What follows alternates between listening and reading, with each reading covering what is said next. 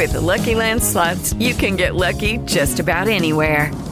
This is your captain speaking. Uh, we've got clear runway and the weather's fine, but we're just going to circle up here a while and uh, get lucky. No, no, nothing like that. It's just these cash prizes add up quick. So I suggest you sit back, keep your tray table upright, and start getting lucky. Play for free at Lucky Land Slots dot com. Are you feeling lucky? No purchase necessary. Void where prohibited by law. eighteen plus terms and conditions apply. See website for details.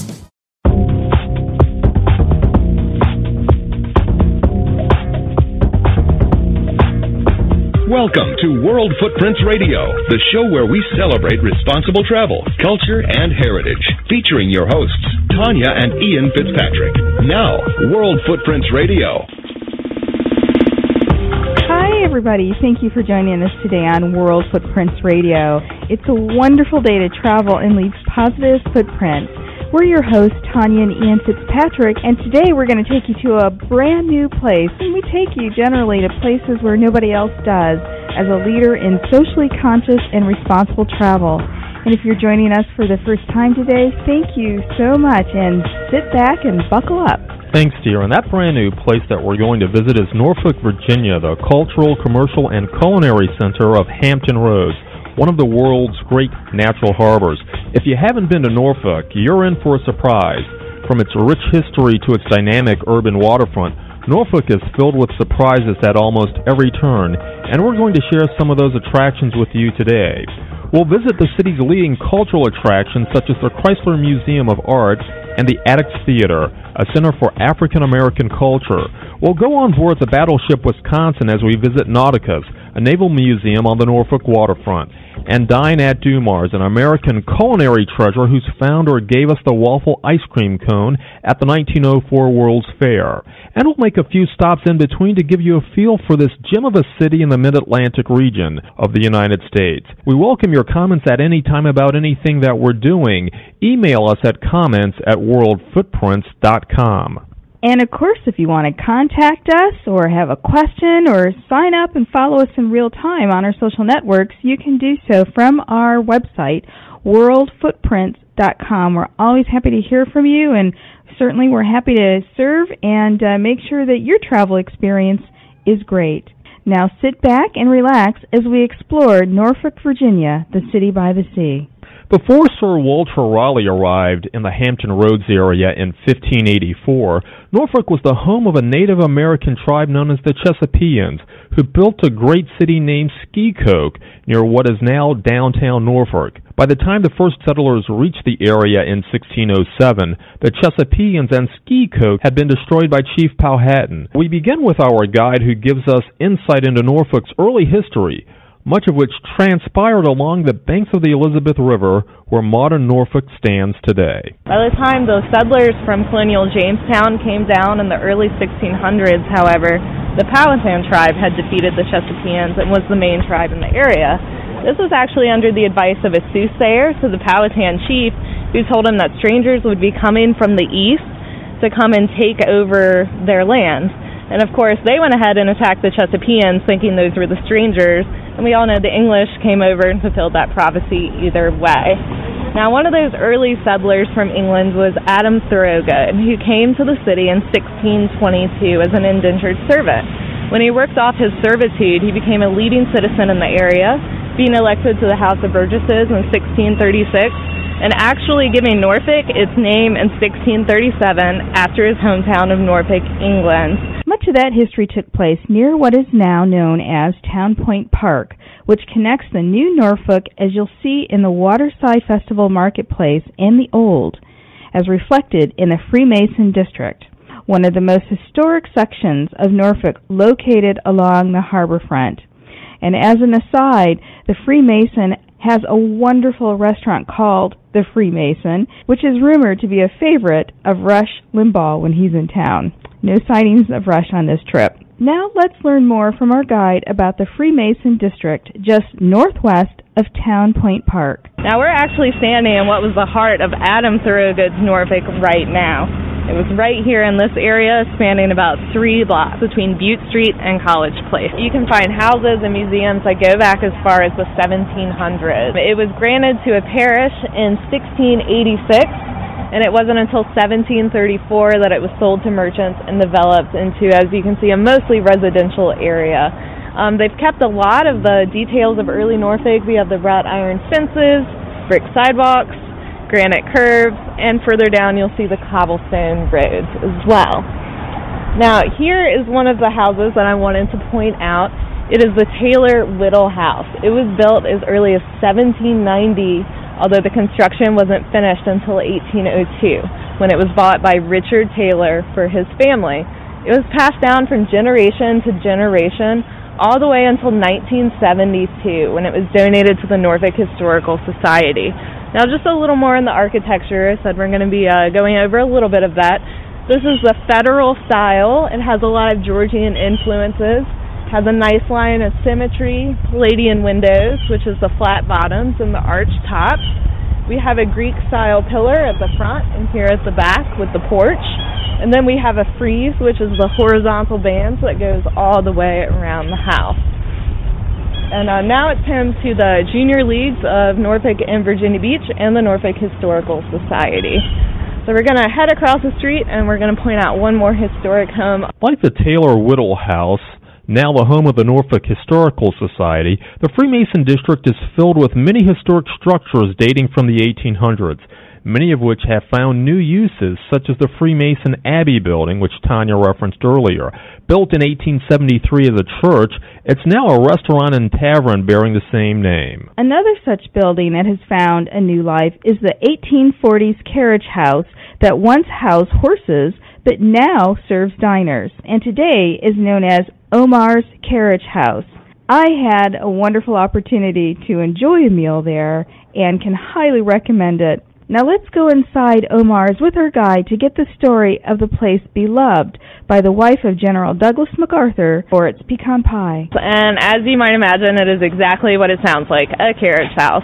In the eighteen forties, it served a large mansion that faced Freemason Street and housed all of its horses, sleighs, carriages, and equipment. That mansion was owned by Captain John L. Roper and bought right after the Civil War. It was demolished in the early nineteen hundreds, and the carriage house was just left idle for more than a decade. One of his granddaughters decided that maybe this little building would make a very good tea room, and she started up a nice, quaint restaurant that was known to be frequented by artists and celebrities, including Missus Douglas MacArthur. Right? Yep. And so that the restaurant itself opened in um, the nineteen forties, if I uh, am saying that correctly. And you can see that it was definitely a stable. You can see the stable doors. The second story was actually a hay loft. When you go inside, you're going to see a hole in the middle of the ceiling where they lowered the hay down to the horses. Now, this tea room lasted for several years until about nineteen seventy-four when uh, local liquor laws allowed um, alcohol to be served more freely. For about four years in nineteen seventy-four, it was turned into a night spot for liquors and sandwiches. But that didn't last very long. In nineteen seventy-eight, it was turned back into the carriage house and returned to the original menu. And Omar, the current owner, bought it in nineteen ninety-eight. And the cool thing about Omar is he is he ha- his mother is from Morocco. So he brings a Moroccan flair, and that's actually what we're going to be trying is a traditional Moroccan chicken Bastille inside. Bastille, B A S T I L L E. After the break, we'll explore Norfolk's historic Ghent neighborhood, home to the Chrysler Museum. Um, in nineteen seventy-one, Walter Chrysler of New York and Provincetown, the son of the uh, founder of the Chrysler Motor Company, who had been collecting art since the nineteen thirties, suddenly decides that he's going to locate his entire collection here. And take you to Doumar's, an American culinary treasure in the heart of Ghent. I would say we have three different items, depending on what you're looking for. We, we uh, It's our barbecue. Barbecue, if you're looking for something to eat. Limeade, we, uh, we sell more limeades than we do Coca-Colas. Uh, and our ice cream cone. Next on World Footprints Radio. Hi, my name is Jeannie. I am from Fiji. I love listening to World Footprints Radio. Biotech is a publicly traded company that has created the first biotech social network. Founded by Doctor Kevin Buckman, the company has built a unique platform that will allow biotech research to become open source for the first time in history. A breakthrough company in the biotech industry, Virotech is publicly held. meaning anyone can become a shareholder of the company. The trading symbol is VIRA, spelled V I R A. More information about VIRATEC is available via Yahoo Finance. Just type in the ticker symbol V I R A. Hi, I'm Tanya Fitzpatrick. And I'm Ian Fitzpatrick. A few years ago, we decided to leave our respective legal practices to live a more purposeful travel life and help others leave positive footprints. World Footprints was born and was quickly recognized for its award-winning journalism.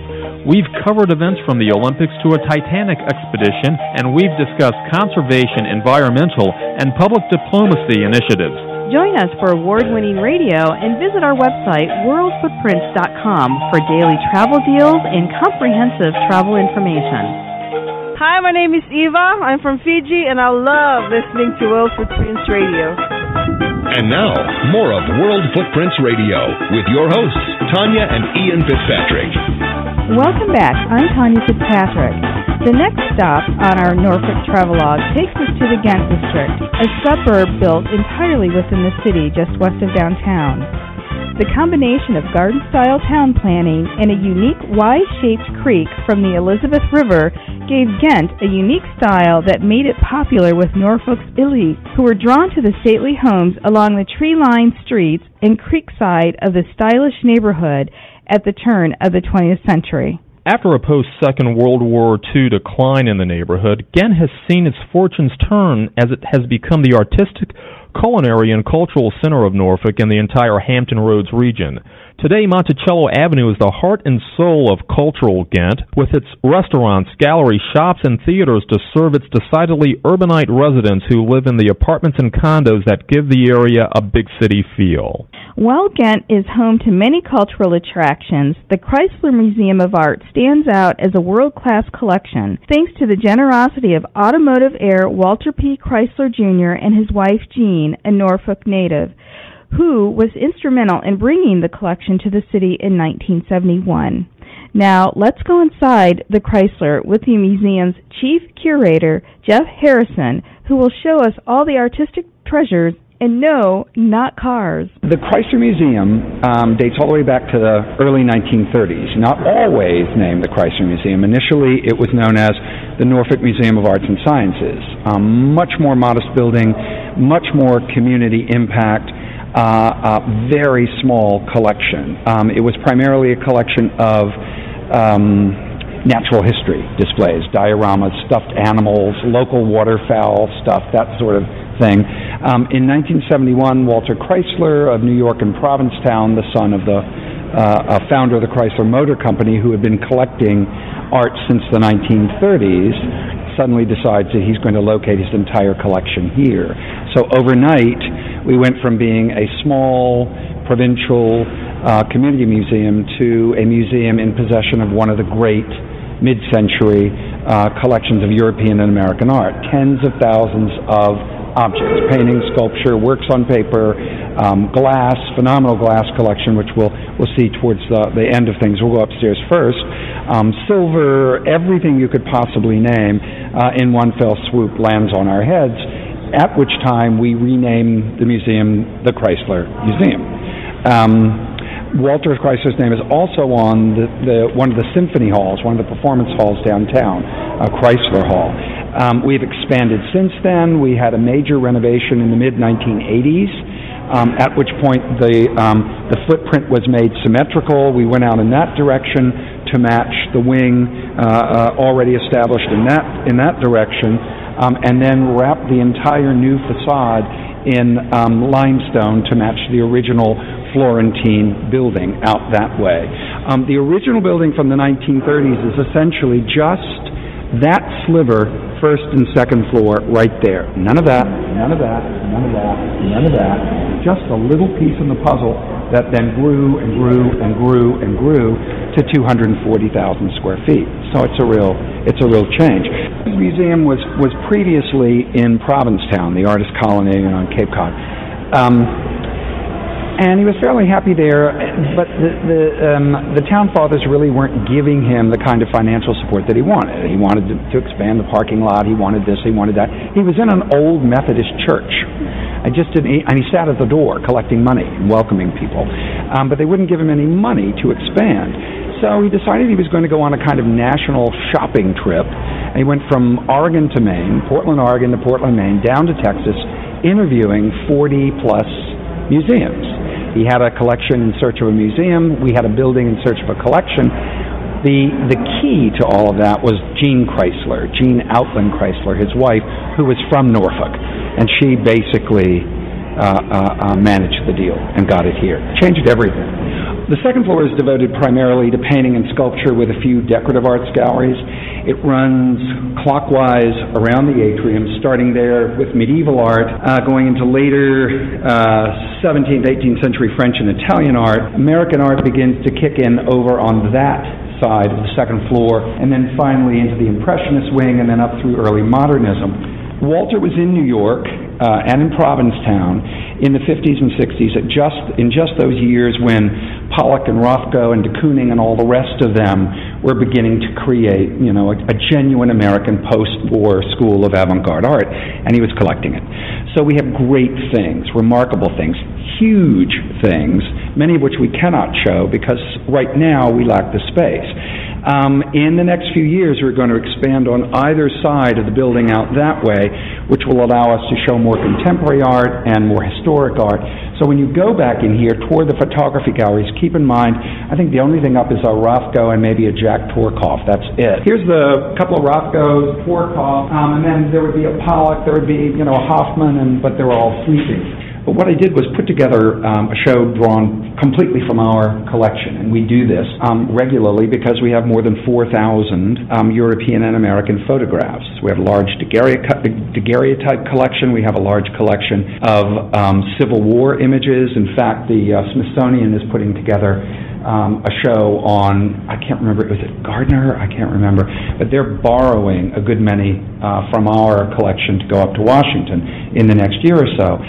And so I thought I would kind of mix things up a little and talk about the nature of portrait photography in the United States from the time of folks working as daguerreotypists here all the way up to the here and now, and kind of blend things together, not so much chronologically but thematically. Um, starting in here with a section on friends and family, um, defining family as something very broad, uh, um, not simply, you know, uh, by virtue of a marriage contract, but also by virtue of com- commitment and longevity, um, um, and making it as diverse and democratic as I possibly can to reflect the here and now. So, but one of the things I saw over and over again was the similarity across across generations. The similarity of sympathy and image. For example, over here, where we have these wonderful daguerreotypes of brother, daughter, or kindred spirits, or here two freedmen here, um, dating all from the eighteen fifties. And then this extraordinary thing from two thousand five, where you've got basically just two friends again.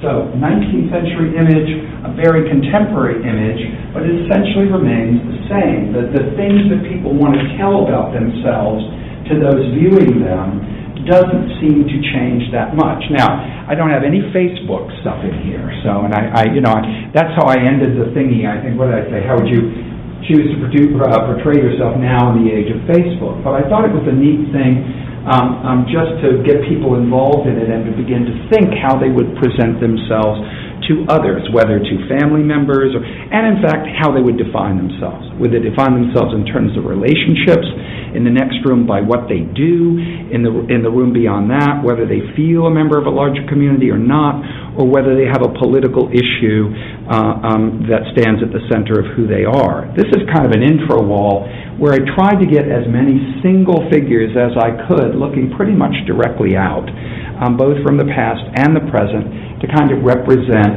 a cross-section of, of everybody who is essentially in our boat and has been in our boat uh, uh, since the word go. So that's kind of how I did that one. Then in here, uh, I am what I do.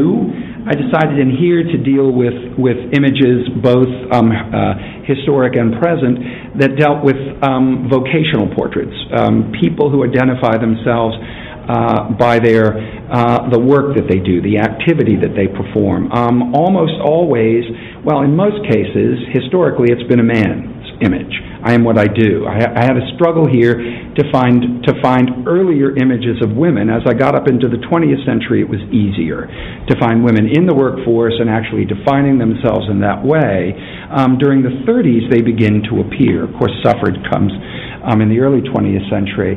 But uh, this was a lot of fun, and what I discovered in the meantime was a whole group of downtown Norfolk images of various businesses that were shot. This fellow, um, oh God, we don't even know who he is, that's right, who just simply in nineteen nineteen went from one shop to another up and down Granby Street and photographed the proprietors. And I thought that was just tremendous. Apparently that's an unusual thing uh, um, for uh, a community of our size to have done um, in those early years. Starting out again with a daguerreotype. Uh, a young carpenter, Americans over and over and over again define themselves by what they do. Right? Finally in here, something I call joiners and loners, the idea of uh, of your identity being subsumed in that of a larger group, or you present yourself on, in the in the obverse as someone who stands aloof from that. And I thought things like the Mary Ellen Mark here were just right, right up that alley. So are, you know, the extraordinary Larry Clark images over there. Clark's in the hide-seek show, I think, in uh, in um, Washington right now. Um, and then on the other side, something something a little deeper, a little more profound, I hope, where um, one of the things I discovered um, looking through these images is there were a group of, of, of portrait images in which people present themselves through text, um, either a sign uh, or a group of signs or something in the background that identifies themselves or an experience that they've gone through, and it is it is a uh, um, um, a life-defining experience or or demand. And so I put a, a few of those in here, um, including uh, uh, this one by Ernest Withers. I don't know if you all are aware of uh, of the uh, the amount of coverage Withers has gotten recently. Um, because he was working, who was he working for? He was working for the C I A or something. Yeah. He was infiltrating mm-hmm. um, um, the civil, civil rights, rights movement um, the whole time that he was documenting it. So I thought that was really rather extraordinary. So um, uh, here, Holocaust survivors, civil rights um, participants, and then over here, uh, Vietnam vets visiting the Vietnam Wall, using the text of the wall behind them or their signs to identify themselves. Um, but I'll show you where Curious George is going to be, and that's coming from the Jewish Museum. They've done a, uh, uh, they've organized an exhibition that that uh, brings together um, not only eighty original drawings for the books, the various books that Margaret and H A Ray did together, you know, as as um, uh, story writer and illustrator, um, but they tell the story of the Rays, and the Rays uh, um, had a pretty harrowing um, early adulthood when they were in Paris. Uh, both of them Jewish, of Jewish descent, born in Germany, honeymooning in Paris, decide to stay, and then the Nazis come in. So they have to flee, and they flee all the way down to Lisbon, they go to Rio de Janeiro, and then ultimately to New York, all the while making drawings. And what this show um, presents is a kind of parallel between Curious George's adventures, always in trouble, always saving the day, always needing just one head, one, one moment ahead of disaster, and the Ray's own journey. They're basically drawing their own biographies into those children's stories, and that's going to be the kind of dual premise of the show, so it should be a lot of fun. I don't know about you, dear, but after touring the Chrysler Museum, I could go for a meal. Well, I've got the place just for us, honey. Let's head over to Monticello Avenue and have a meal at Doumar's, best known for its barbecue, limeade, and the waffle ice cream cone.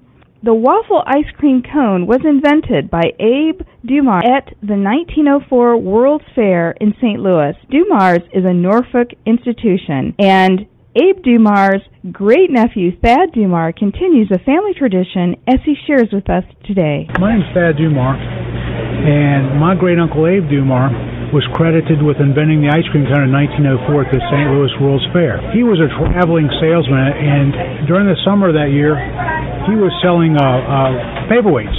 And so he was at the Saint Louis World's Fair selling paperweights that year. The, the World's Fair ran about six months, so he was always hustling something, so he's looking for his next uh, the next fad to carry him through the next season, the next thing to sell, the next thing that he could put. And so he'd watch what the other vendors were selling for for, for new ideas. One night he was in the uh, food section and he was watching an ice cream man who's gotten ready to close his shop down because he's run out of dishes to serve his ice cream man. Up until that time, ice cream was served on wax paper on a paper plate, and you, you ate the, the ice cream out of it and threw the, pa- the paper away. Now, nearby there was a man using a single waffle iron, which is quarter size of this machine. He was making a thin waffle, letting it cool, harden like a cookie, and putting cream on it and selling it as a dessert. So while the, the waffle was still hot, my great uncle went up to the waffle man, took one of his hot waffles and rolled it up in the shape of a, a cornucopia, suggested to the ice cream man that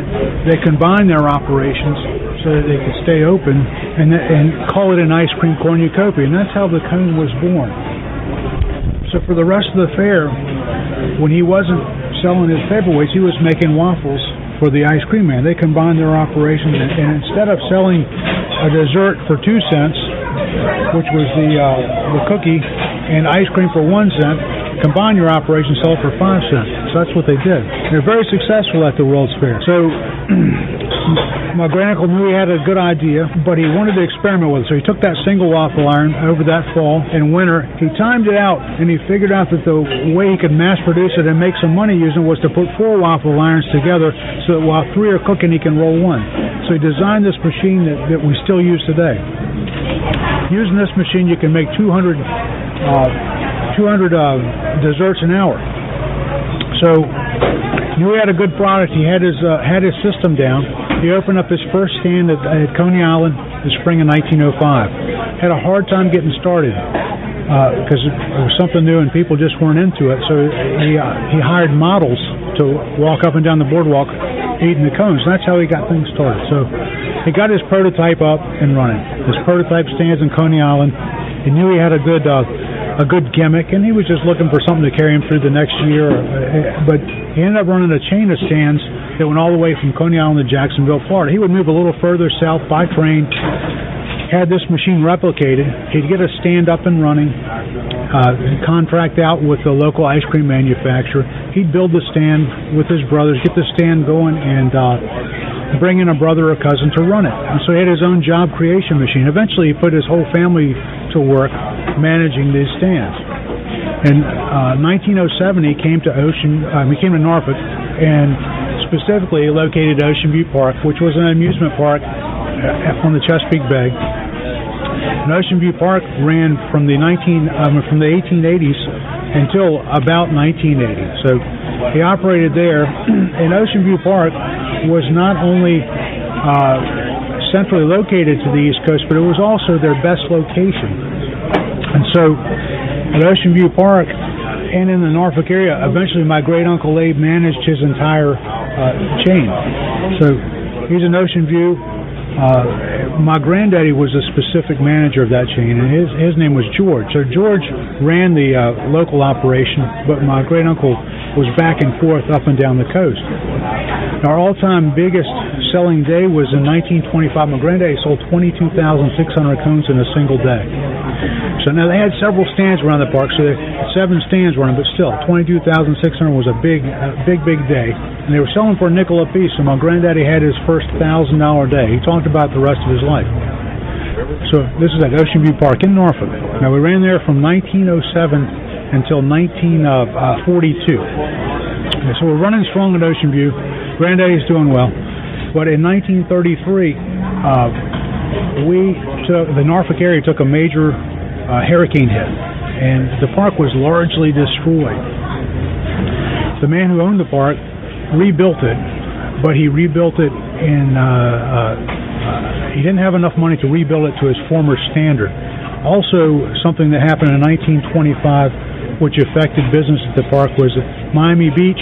The, the train to Miami, or the uh, railroad, uh, finally extended their lines to Miami. And so up until that time, Norfolk was the southern resort for folks who lived in, in New Jersey and New York. And once Miami opens up, it hurt the Norfolk area. So Ocean View is definitely on the decline. So the hurricane comes in nineteen thirty-three. My granddaddy uh, sees the writing on the wall, and uh, he branches out to this location.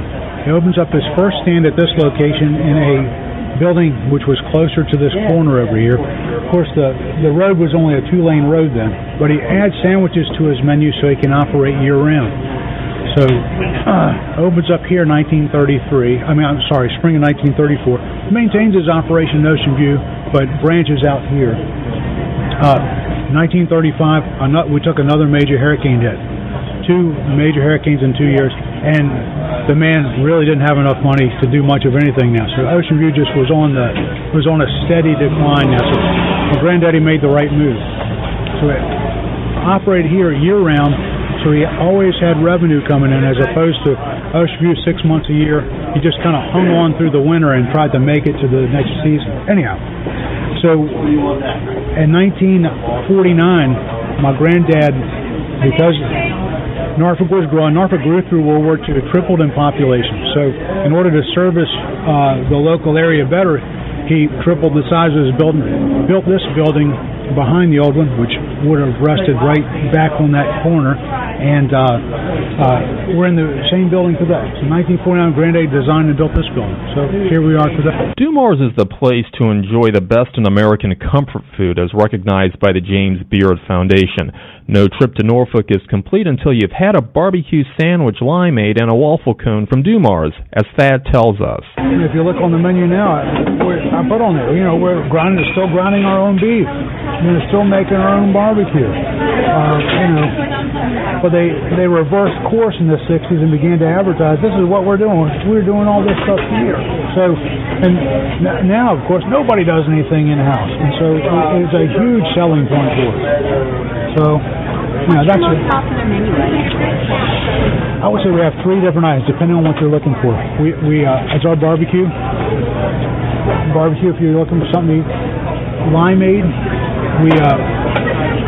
We sell more limeades than we do Coca-Cola, uh, and our ice cream cone. If you, if somebody came here and they wanted the bang, bang, bang, that's what I would get: a barbecue, a limeade, and ice cream cone. Thanks for coming by. Up next, we'll take you to the cultural heart and soul of Norfolk's African American community, the Attucks Theater. The Attucks Theater was built in nineteen nineteen. It was built for the African American population because at that time we could not go into downtown Norfolk for plays and such events. And we'll visit the Battleship Wisconsin as we stop at the Nauticus on the Norfolk waterfront. Well, you uh, once you're on a ship, you you form a kinship with with it, and you uh, you become very possessive of it, and you want to see it kept at the best. Next on World Footprints Radio. Hi, my name's Jennifer Jones, and I'm from Glasgow in Scotland. I love listening to the World Footprints Radio show online. World Footprints Radio is an award-winning broadcast and leader in socially conscious travel. Hosts Tanya and Ian Fitzpatrick bring you entertaining and informative interviews with well-known celebrities, newsmakers, authors, and industry professionals. From environmental leaders like Bobby Kennedy Junior and David Rockefeller Junior to conservationists like actress Stephanie Powers and director Ken Burns. Tune in to hear travel journalism at its best. Visit unique places from around the world and stop by the world footprints dot com website for comprehensive travel information, including special daily travel deals. Visit the Galapagos Islands, meet polar bears in Canada, sip wine in northern Italy, explore the Hawaiian Islands aboard a luxury yacht, and stand face-to-face with China's terracotta soldiers. Explore the world on a journey of a lifetime with World Footprints Discovery Tours. These tours give a unique view of the world in an intimate, small group setting with the freedom to immerse yourself in local culture, learn, and make new friends along the way. Book early and save. Visit world footprints dot com and look for Discovery Tours to begin your next adventure today. Hi, my name is Anna. I'm from Romania. Make sure you don't miss the World Footprints Radio every Tuesday. You're listening to World Footprints Radio, awarded as the best travel audio podcast by the North American Travel Journalists Association. Here's Tanya and Ian Fitzpatrick. Welcome back. I'm Ian Fitzpatrick. Now that we've toured again on our Norfolk travelogue, we're going to take you eastward to the historic heart of the African American community, located at the intersection of Brambleton and Church Streets, one of the oldest thoroughfares in Norfolk. Not only there will you find the Martin Luther King Junior Monument, but nearby, the Attucks Theater, dedicated to the first patriot to die during the Boston Massacre, Crispus Attucks. Long a source of pride since its inception in nineteen nineteen, the legendary Attucks Theater reigned as the Apollo Theater of the South, showcasing such legends as Cab Calloway, Duke Ellington, Mamie Smith, Nat King Cole, and Red Fox. Priscilla Fuller of the Attucks Theater shows us around. It seats six hundred twenty-five. Back in the day, that was sufficient, but right now it is considered a small, a small venue. Come on in. Brought the curtain down for you. This is the original fire curtain that was here when they opened the theater back in nineteen nineteen. It was restored, and as I was explaining to Aaron, we really don't bring it down that much because it is very gentle, and it is ripping. But as I stated earlier, the theater opened in nineteen nineteen. Um, movies, all kinds, twenty-five cents. They had like a couple of events a week, twenty-five cents each, which was a great price. Um, in the thirties, it closed down and turned, reopened as the Booker T. Washington. And they had basically the same thing, talent shows and things like that. And in the nineteen fifties, it was brought by a clothing store. And the lobby was used as a store, and the theater itself was used for storage. So they kept, clothes, and that was until when they brought, when the clothing store, store brought it in the fifties, they had to sign an agreement that it would not be used for a theater for at least twenty years. In ni- the nineteen eighties, Uh, this clothing store sold it to the Norfolk Re- Housing Rehabilitation, um, N H R A. N H R A came into partnership with the city and the C A C C, which is a nonprofit, and decided they wanted to reopen the theater as a theater. So in the nineteen nineties, uh, they began having fundraisers and collecting money. The estimated restoration fee was four point two million dollars. It ended up costing over eight million dollars. Crispus Attucks was, he was an African-American runaway slave, and he was the first person to die in the Boston Massacre. And that's why they chose, he was actually half African-American, half Indian. And that's why they chose him. If you see that figure laying down at the foot of the soldiers, that represents Crispus Attucks. But the Attucks is known as the oldest building that was designed, built, paid for, and operated by African Americans.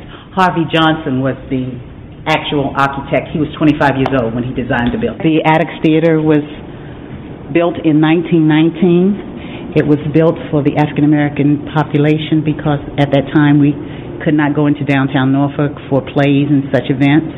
So they felt it was the, the Twin City Amusement Corporation, which consists of businessmen from Portsmouth and Norfolk, and they got together and came up with the idea of building a building, not only for the theater, but we'll see upstairs, it was used for office space and different things like that. And it was used for reform. They would have meetings, churches would have, it was just a community building for the African American community. When they applied for the historic tax credits and stuff, they had to keep some of the, as much of the original. They had bookkeepers, tax, tax accountants, lawyers, all uh, businessmen in the Norfolk area. They had like twenty-one offices. I don't know where, but they say it was twenty-one offices in the building, but I'm sure they, most of them are now restaurants. The Twin City Amusement Corporation, they owned like seventy percent of the stock, and they ended up having to sell stock. ten whopping dollars for share stock. They had to pay two hundred fifty dollars up front, five dollars and six. Six months later and sixty days later, and the other remaining two hundred fifty, one hundred twenty days later. These are some of the artists that appeared at the Attucks, and what it is they bring in under the radar acts, blues, indie, and it's more or less they being discovered along with the theater being discovered. So they call it Discovery Series, and we have like eight, eight to ten of those during the whole year. And I mean, we rent out to, we have weddings. We have um, plays. We have just, if someone has something and they just want to put it on, mm-hmm. they can rent the theater and do that. Mm-hmm. But uh, under the stage, they have a part place where the wood is, where the artist would sign off on it. And so we have pieces of wood with artists and yeah. children. When the attics was a mainstream of mm-hmm. the community, when we had no other place to go, it thrived. The balcony, uh, as I tell people, if you're over five foot eight and you're over one hundred twenty-five pounds, you don't want to sit in the balcony. Back in the day, they were shorter and smaller, and this balcony is a tight fit. My husband is six foot two, and we came to our first show before I started working here, and he wanted to sit in the balcony. That was the last time he wanted to sit in the balcony. While the attics remains an integral part of the cultural scene in Norfolk, today it serves as an educational center for Norfolk youth, training the next generation of dancers, musicians, and actors, as Priscilla explains. We also have a summer arts program for the community, and we bring them in. ninety percent are on scholarship. And at the end of the camp, they put on a performance. So we're trying to make it part of the community again, which is hard to do. But is there one event, performance, or, or that just remains in the memory of those who uh, came to this theater in, in the early days? Is there, is there some, or is there something that the community still embraces about this uh, this theater back in the day? You know what, I really, like I said, we, we're trying to reach out to the community. I have people that come in and say, oh, yeah, my mom attended. It, I think it's just the fact that there was somewhere they had to go. I mean, it might not be a specific event. It might not have been a specific movie. But, I mean, this was like a movie house, an entertainment house. They had, uh, some people report, uh, referred to it as the Apollo of the South, which we try to get away from that.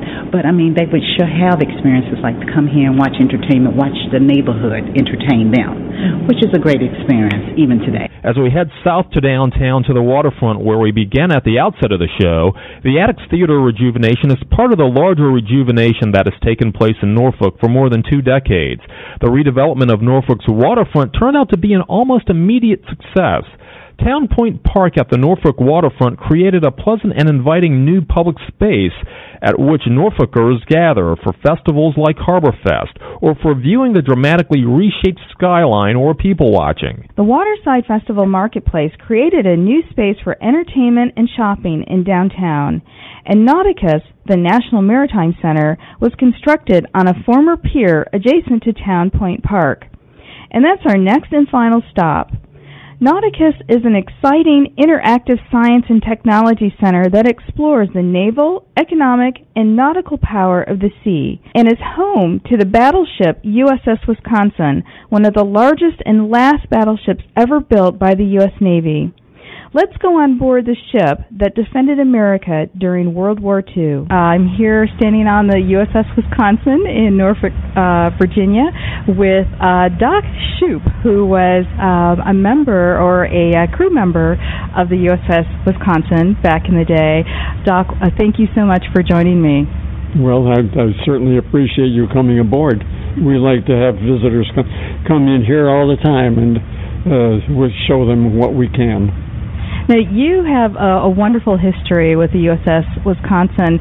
Uh, tell us when uh, you started serving and, uh, and and why today you're volunteering on board. Well, yes, I uh, my history on the ship here was very brief because uh, I came aboard here in nineteen forty-seven as a, a reservist, but I was on here for training in the medical department. And so, therefore, I... Uh, came on board here to uh, get some more ad- additional training in medicine, or shipboard medicine as we call it. And so you really, uh, you didn't see battle on this ship per se? No, I did not. No, no. I was not here during battle time. This was in forty-seven, which was after the war, and it was being used as a training ship. You know, I just saw a uh, a introductory video, and uh, a lot of uh, um, your fellow sold, uh, sailors um, expressed a lot of. They were very emotional when this ship retired to uh, Norfolk. Wh- why is that? Well, you, uh, once you're on a ship, you you form a kinship with the, with it, and you uh, you become very possessive of it, and you want to see it kept at the best. Mm-hmm. And and uh, and so after you um, you finished your medical training here, your shipboard training, where did you go then? Uh, at that time, I went back to my reserve unit, but uh, then it was this was an organized reserve unit. And then when the Korean War broke out, immediately the whole unit was activated to put back on active duty. And uh, I went back uh, on active duty and decided then that I wanted to make the Navy my final career. And so I sh- switched over to the regular Navy, and I finished out my whole career, my thirty years. Wow, bless you. Now, tell us about the room that we're standing in right now. This is the, uh, called the the wardroom of the Wisconsin, and is where the officers came here and had their meals here. And they, they could, uh, could also relax here when they were off duty. Okay. Okay, and I see uh, posters of movies or what have you. Was this kind of a recreational center as well for the officers? Well, they, yes, more or less it was. Okay. As much recreation as you can get on a ship. Now, um, as part of the medical staff, um, if you, if your ship was under attack, how involved did you or, or the medical team become involved in the uh, in the battle itself? It would be all according to what kind of casualties you had. Mm-hmm. This wardroom here could double as a, a forward battle dressing station, so that uh, we could take care of the wounded here more expeditiously than we could by trying try to transport them down to sick bay, because that's forward and two decks down, and you'd have to traverse ladders down there to get the personnel down there. And if they're badly wounded, it would be almost uh, impossible to get a person down there and still preserve his life. Throughout your uh, career with the Navy, is there one or two events that really just stick in your in your memory, uh, transformed you in one way or the other? Well, I have to say, uh, my time on a destroyer, in which I was the ship's doc on there, uh, operating uh, without a uh, physician present. And also, uh, the time I spent in uh, Vietnam, uh, flying around in helicopters, spraying for mi- spraying mosquitoes in order to uh, control malaria amongst our troops. Oh. You know, I, don't, I think that would surprise a lot of our listeners, that how uh, how involved, actually, and, and important the medical staff was. I mean, it, it's certainly important from uh, the, the preservation of uh, life, or further preservation of life, but uh, really, in some ways, you were on the front lines, too. Well, yes. Uh, what we were doing there was uh, we'd t- uh, send uh, teams forward on the on the ground, and uh, check the different lagoons and uh, rice paddies and things of that type where the mosquitoes would be breeding, to find out what the level of infestation was there. And then we would go in ahead of a push, what we call where the Marines were going to go in forward areas. We'd go in ahead of them so that we could wipe out the mosquitoes that might be carrying malaria and pre- uh, help preserve their health. Wow, that, um, incredibly important. Um, throughout, uh, or, I know you, you recently retired. Well, how long ago did you retire, Doc? And, and uh, you're not really retired because you're working on well, board the U S S Wisconsin. I actually retired from the uh, from active duty in nineteen seventy-four. But then after that, I went to work in civilian life as a uh, health inspector mm. for the city of Portsmouth. And then I retired from that again. And now you're working aboard the U S S Wisconsin? Yes, as a, as a, a volunteer. Oh, bless. Well, thank you so much for your years of service and, and your dedication and sacrifice on behalf of us. Not only have attractions such as Nauticus and the Battleship U S S Wisconsin dramatically transformed downtown Norfolk's waterfront skyline, Norfolk continues to surprise as it transforms, leaving a bold impression for the first-time or returning visitor, a point driven home in our closing conversation with Aaron Filarecki of the Norfolk Convention and Visitors Bureau. Aaron, welcome to World Footprints. Thank you. How are you, Tanya? Great, and uh, you know, I tell you, this time in Norfolk has been wonderful, full of a lot of pleasant surprises, from the history to the rich culinary scene. Give us an idea, give our audience an idea of uh, the, really the, the, the richness of uh, the historical uh, relevance of, of this area. Well, Norfolk is four hundred years old, and um, this English settlers came through uh, in, the, in the sixteen hundreds, past Norfolk, their mistake, went on to Jamestown. Um, but, you know, we have a, uh, our African-American history here is, is truly uh, unique and amazing, because Norfolk was the last port. Um, the slaves came up through, through North Carolina, the Great Dismal Swamp, and then they got on boats and schooners and ships here in the port of Norfolk to go on to Boston, Baltimore, Ontario, Philly, the northern states. So we played a major role uh, in the Underground Railroad that, that most people are just now starting to realize, because uh, we've had more of an interest in in, uh, in in cultural tourism. So we're really catering to, to those sorts of folks that are interested in, in that. Um, And I think what some people may find surprising, you know, Norfolk, Virginia, south of the uh, Mason-Dixon line, you know, the South. And um, from what I've learned on this trip, and certainly from what you've shared, um, this actually was somewhat of a safe haven for uh, many of the slaves who traveled north. Yes, it was. And like I said, it was, most people don't realize that we played a, a major role. This was the last city in the South before slaves were free, and and that is a you know that's a very big deal. We just last year we came uh, created a Waterways to Freedom map, online and brochure map. It's a self-guided tour that uh, tourist visitors can take.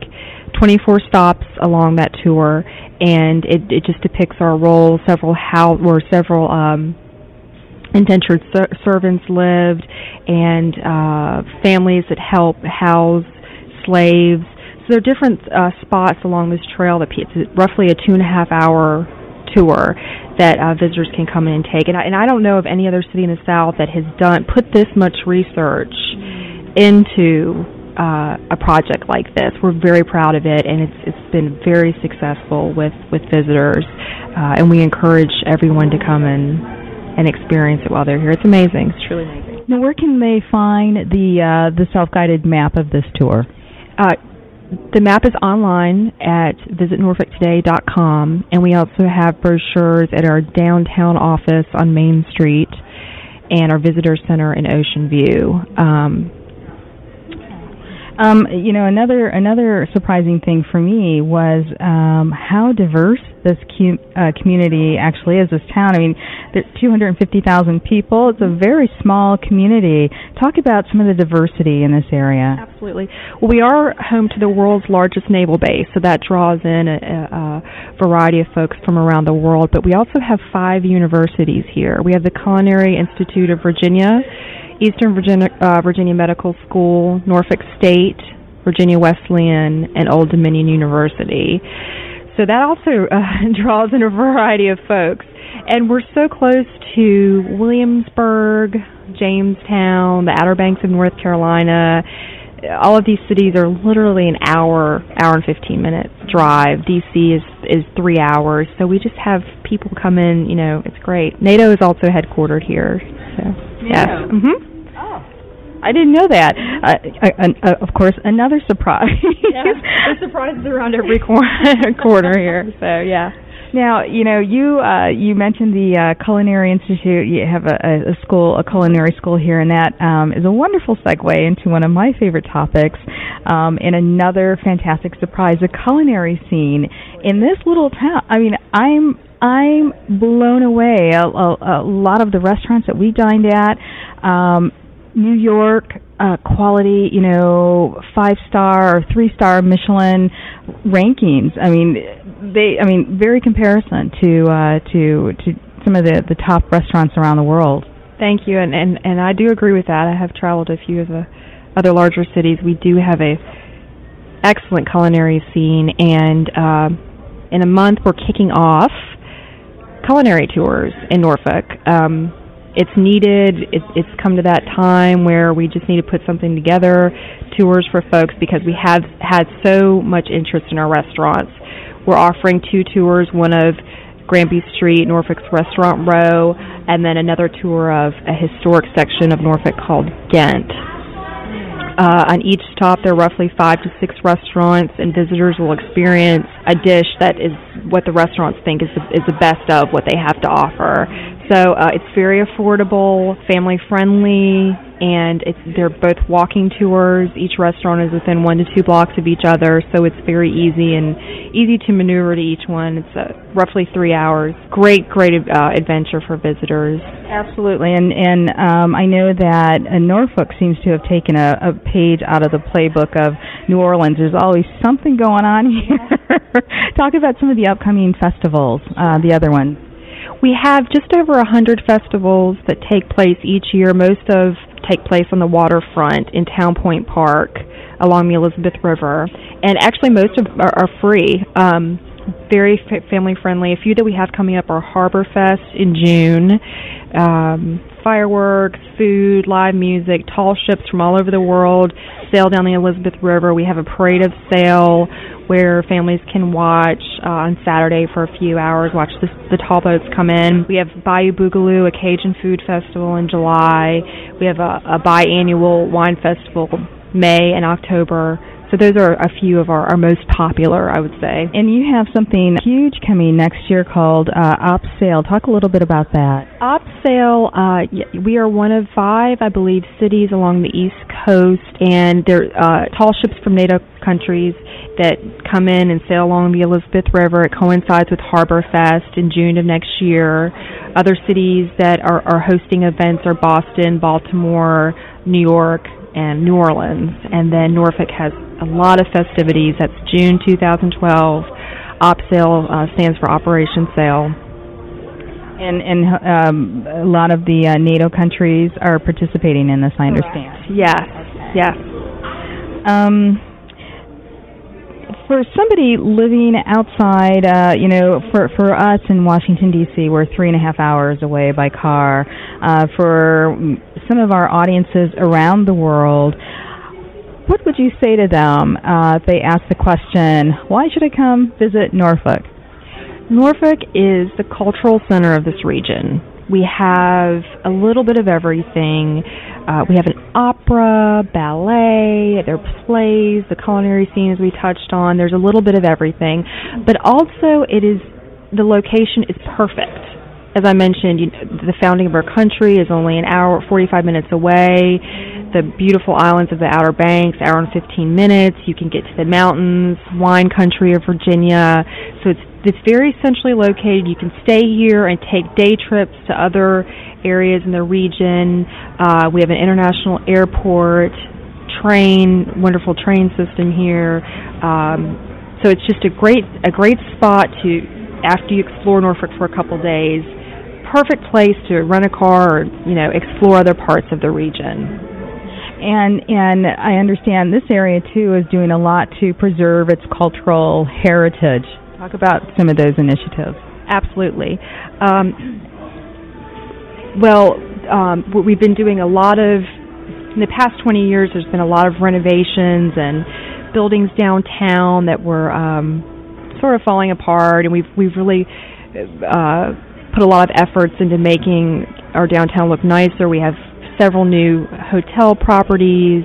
Um, the college downtown is expanding, and uh, so yeah, a lot of a lot of uh, we have a new light rail system coming through. I didn't touch on that. That's great. Several stops through downtown. You know, you won't even have to use, you know, your car, rent a car. Uh, there's a stop at the the, beautiful, the gorgeous mall, and then of course the Harbor Park, the baseball stadium, a stop at the medical school. So we making it a lot easier for visitors to maneuver our city. Being from D C and having to exactly. fight the Beltway, I appreciate that. Yeah, exactly. Oh, well, Erin Filarecki with Visit Norfolk. The website, visit norfolk dot com. today in N O R F O L K. That's my my southern uh, accent. But uh, thank you so much for joining us today. Thanks so much. It's been such a fun trip, and I'm glad you enjoyed every minute of it. I just did. We hope you enjoyed our Norfolk tour, as we certainly did, and our good friends from Norfolk. And we look forward to seeing you again soon. We do thank you for sharing this time with us today, and as always, we look forward to seeing you each and every week. If you want to connect with us in real time in between shows, or sign up for a travel deal alert in our newsletter, you can do so from our website at world footprints dot com. We're Tanya and Ian Fitzpatrick, and we'll see you on the air again next week. And until then, we wish you blue skies and purposeful travel that leaves positive footprints one step at a time. Hi guys, my name is Sandy Best, the Sandy Best from Lake Louise. Where's Lake Louise? It's in Alberta. Alberta's in Canada. Banff National Park. Natural beauty. The only place you should go with is World Footprints Radio. They spend their time looking at those special places that are not tourist traps. There are not thousands of people. For the best on the planet, go with World Footprints Radio. World Footprints Radio is a presentation of Travel and On Media Productions, L L C. All rights reserved. It is Ryan here, and I have a question for you. What do you do when you win? Like, are you a fist pumper, a woohooer, a hand clapper, a high fiver? I kind of like the high five, but if you want to hone in on those winning moves, check out Chumba Casino. At chumba casino dot com, choose from hundreds of social casino style games for your chance to redeem serious cash prizes. There are new game releases weekly, plus free daily bonuses. So don't wait. Start having the most fun ever at chumba casino dot com. No purchase necessary. V G W Group. Void where prohibited by law. See terms and conditions. eighteen plus.